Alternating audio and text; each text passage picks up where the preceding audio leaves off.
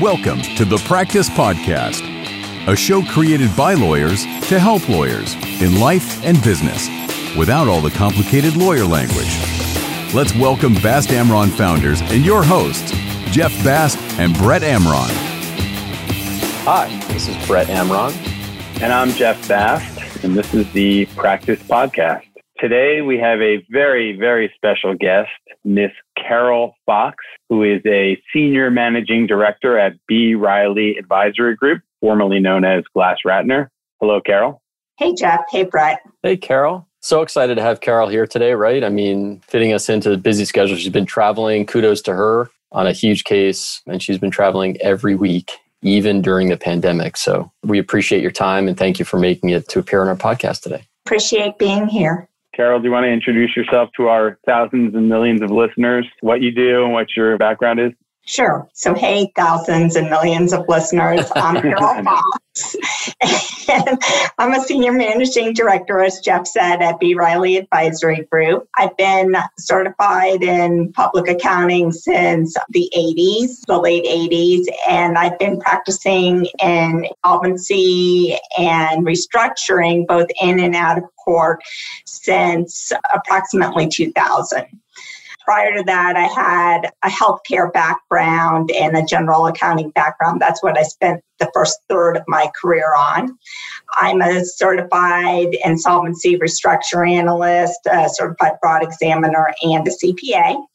And primarily, I practice in bankruptcy and solvency. Currently, I'm a Chapter 11 trustee of a chain of hospitals, and I am also a Subchapter 5 trustee appointed in February of this year. So we today we're going to talk to you about your subchapter 5 trusteeship and your experience in that. That's the topic for today. But perhaps if we can maybe when you're done with the hospital case, we can come back and talk to you about healthcare, running hospitals in especially during this time pandemic because that would be super interesting. But today we're going to talk to you about being appointed as a subchapter 5 trustee and what that means, what subchapter 5 is. So, can you kind of give us a little bit of a primer on what subchapter 5 is exactly? Sure. So, a subchapter 5 case, and it's different. When I was first appointed, a subchapter 5 debtor was a debtor who had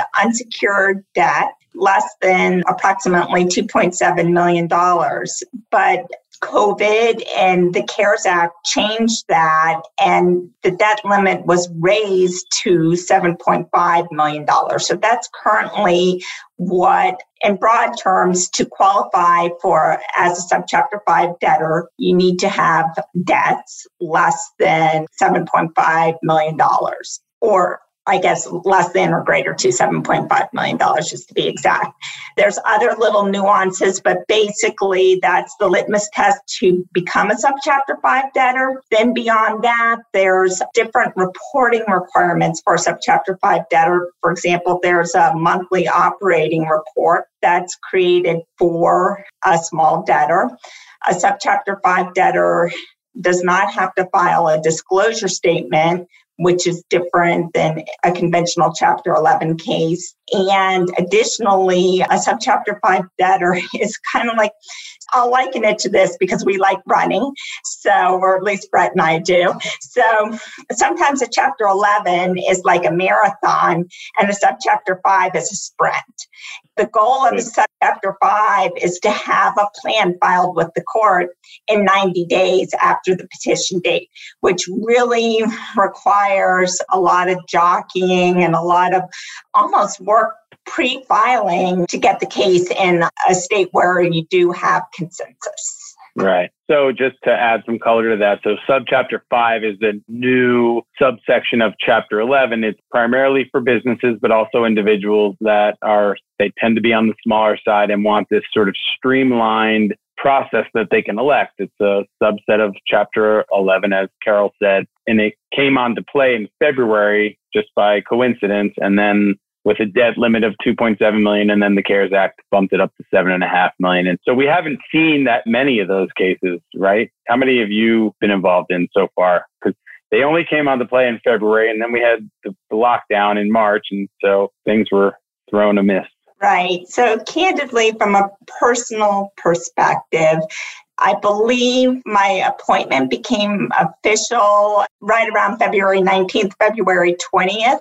On February 21st, I was appointed Chapter 11 trustee of Americore Holdings and then embarked on my travel marathon. So when the United States trustee called me about my first subchapter 5 case and asked me, I think that was the first week of March, whether I wanted to be subchapter 5 trustee for this debtor, I told them no. But then they talked me into it and told me I could do everything by Zoom or telephone and court call, which is the way I've done all of these cases, which is a little different, right? We're not going to court anymore.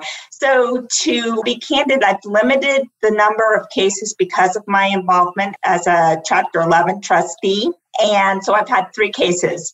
And then I can tell you what they are. When I interviewed for the position, I told the United, States, they asked me what specialty I thought I would excel at. And I said, well, you know, I have the most experience in healthcare and I have a lot of experience in not for profit. So I think I would be good in that. But I have also just a background in small businesses just from working with chapter 7 trustees in general. So i had one general debtor who was an importer exporter and that case resulted in a voluntary dismissal. And then i have two ambulatory surgery centers and so those cases are still active.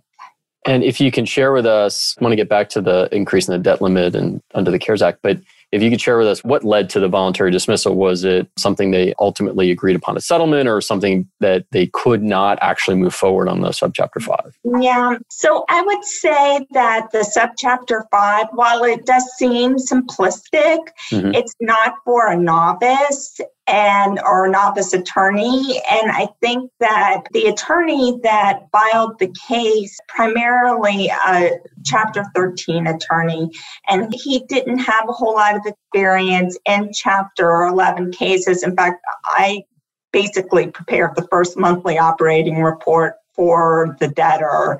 What led to the dismissal and this is something to consider and I know a lot of subchapter 5 literature has referenced this. There were concurrent cases.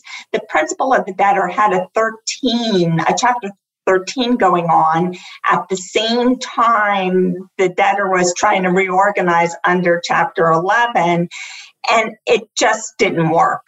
The literature says, and in theory, maybe a different attorney could have made it work, but this was trying to be two bodies of creditors with the same pot. So that's right. what led to the voluntary dismissal of that case. And so, for the benefit of our listeners, a Chapter 13 is an individual reorganization. So, a Chapter 13 debtor has to take their assets and income and formulate a plan to pay those people. And I think what Carol's saying is that because this individual has to pay their income, their income is derived from the business. The business is itself in Chapter 11 who would need to use its income to pay its creditors. And so that created, I guess, a strain on both cases, right? Right. Like a catch 22, really, if you will, Jeff. That's exactly it. Yeah, or, or catch 24. Ooh. uh, I love it. Well played. Well played. Yes, Good math. Thank you. Real quick, I mean, I think it's going to be very significant. I'm not sure we've seen the full impact yet of the increase under the CARES Act from the debt limit, right? Two and a half million to seven and a half million approximately is significant, right? And brings into the fold a tremendous number of potential filers and businesses that could take advantage of the subchapter five. Have you seen any? I know you've got three cases, but have you seen or talked to any of your colleagues about any increase that they've seen in these filings as a result of even the CARES Act coming into play and increasing the debt limit? Well, I think a lot of attorneys are taking advantage of the higher debt limit and being able to file a case under subchapter 5 as i said i had three cases. Only one case hired a financial advisor but i know that my firm is serving as financial advisor to a number of cases that are in subchapter 5 so i asked the attorney who's the attorney for the debtor in one of my cases that has a financial advisor. And I asked him, you know, is this really more beneficial for your client? Is it more cost effective? Because your fees, quite frankly, are high. The financial advisor has high fees, and so does the attorney. And what he said to me was in the long run, it's like front loading everything. In the long run, it'll be cheaper because the case won't be a marathon as we referenced, but that in the beginning, the fees are higher because you're running more of a sprint. And so I hope that the courts realize that when they're reviewing these fee applications, because a lot of work, especially if the debtor's books and records are not in good shape, a lot of work is required at the beginning. Right. Yeah. I like sprint versus marathon analogy. I mean, I think generally it is a known characteristic of Chapter 11 that time is definitely money. The longer a Chapter 11 case goes, the more a debtor will spend just on professional and administrative fees. It's just costly to be there. And so speed is an ally in Chapter 11 generally. So, Carol, what is, as the subchapter 5 trustee, what is your stated role? It varies, but I'm glad you asked that question because there is quite a distinction. So, when I interviewed as for Chapter 5 with the United States trustee, they really stress the importance of a financial background. And I can't remember in the Southern District the breakout between attorneys and non attorneys, but everybody has a financial background. So, my role as Subchapter 5 trustee, in some cases, I kind of serve as the financial advisor, if, if you will. If there's not a financial advisor in place, then I vet the debtor's projections, which I would do even if a financial advisor was in place. But in those types of cases, I have a more hands on role. And so I'm actually helping the debtor, you know, like here's a format that the court will approve. The court's not going to approve the format that your projections are currently in. So it's more hands on. In the cases where there's a financial advisor, it's just more doing what I would normally do in a non subchapter 5, chapter 11 case is just like giving the projections a sanity check, if you will. Additionally, I mean, here's something that came up actually yesterday. So, one of my debtors is going to confirmation on Tuesday, and one of the creditors said, I'm objecting to confirmation. So, I basically spent all I, I, probably spent half of yesterday afternoon getting consensus between counsel for the debtor and counsel for the creditor. And I really had to come, and I did get it, but I really had to think quickly. It was almost like a mediation on steroids. I, I, had, to, I had to think quickly about a solution and get both sides to agree to that, which did happen, but it could have not happened too. I just didn't think about it not happening. I just thought about it happening. So you, I mean, there's a good argument that you saved the case right, yeah. right there. We used to tell the kids when they were in sports that sometimes it's uh, better to be lucky than good. I dug out a very pragmatic and practical solution that both sides agreed to. I think the key to that is that I read every pleading within 24 hours after it's filed. And so that I don't have to go back and like look at the docket and try and figure out the case or try and jog my memory. Most of it is if I don't remember it, if I just look at the docket, I will I will remember it almost automatically. So subchapter five trustee sounds like facilitator, advisor, potential mediator. I mean, there's a lot of a lot of hats to wear in order right. to try to get the process in the right direction what have you seen thus far? Again either yourself or you've heard from colleagues and seen in the system some tips for potential business owners or lawyers tips for success getting a, a filing to confirmation within the time that is set out in both of the cases that are going to go to confirmation, there was immediate, even before the initial debtor interview, there was immediate dialogue between the debtor and the creditors. And that was really important. And I participated in all of those. I also, as the subchapter five trustee, if that hadn't started, I contacted counsel for the debtor and told them that I was going to reach out to their creditors and find out where the skeletons were buried and try and, and head them off as quick as possible. But what I would advise any attorney who's filing a case is to almost have like a prepackaged plan going.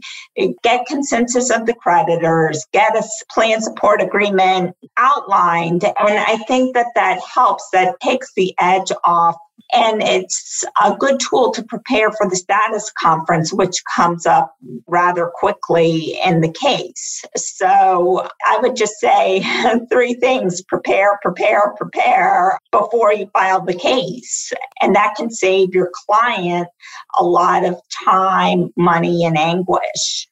Right. Yeah. I mean, and you also, besides prepare, the other the other term you mentioned, which I think is fundamental to any workout, whether it's in court or out court, is communicate. You said dialogue, but communication with creditors is so commonly overlooked. And I think debtors just sometimes have a tendency to kind of, or debtors lawyers have a tendency to just to move forward and not really communicate. But if you open up the dialogue early and you work out a deal, early, you're going to pave the way to a consensual and quick and streamlined plan.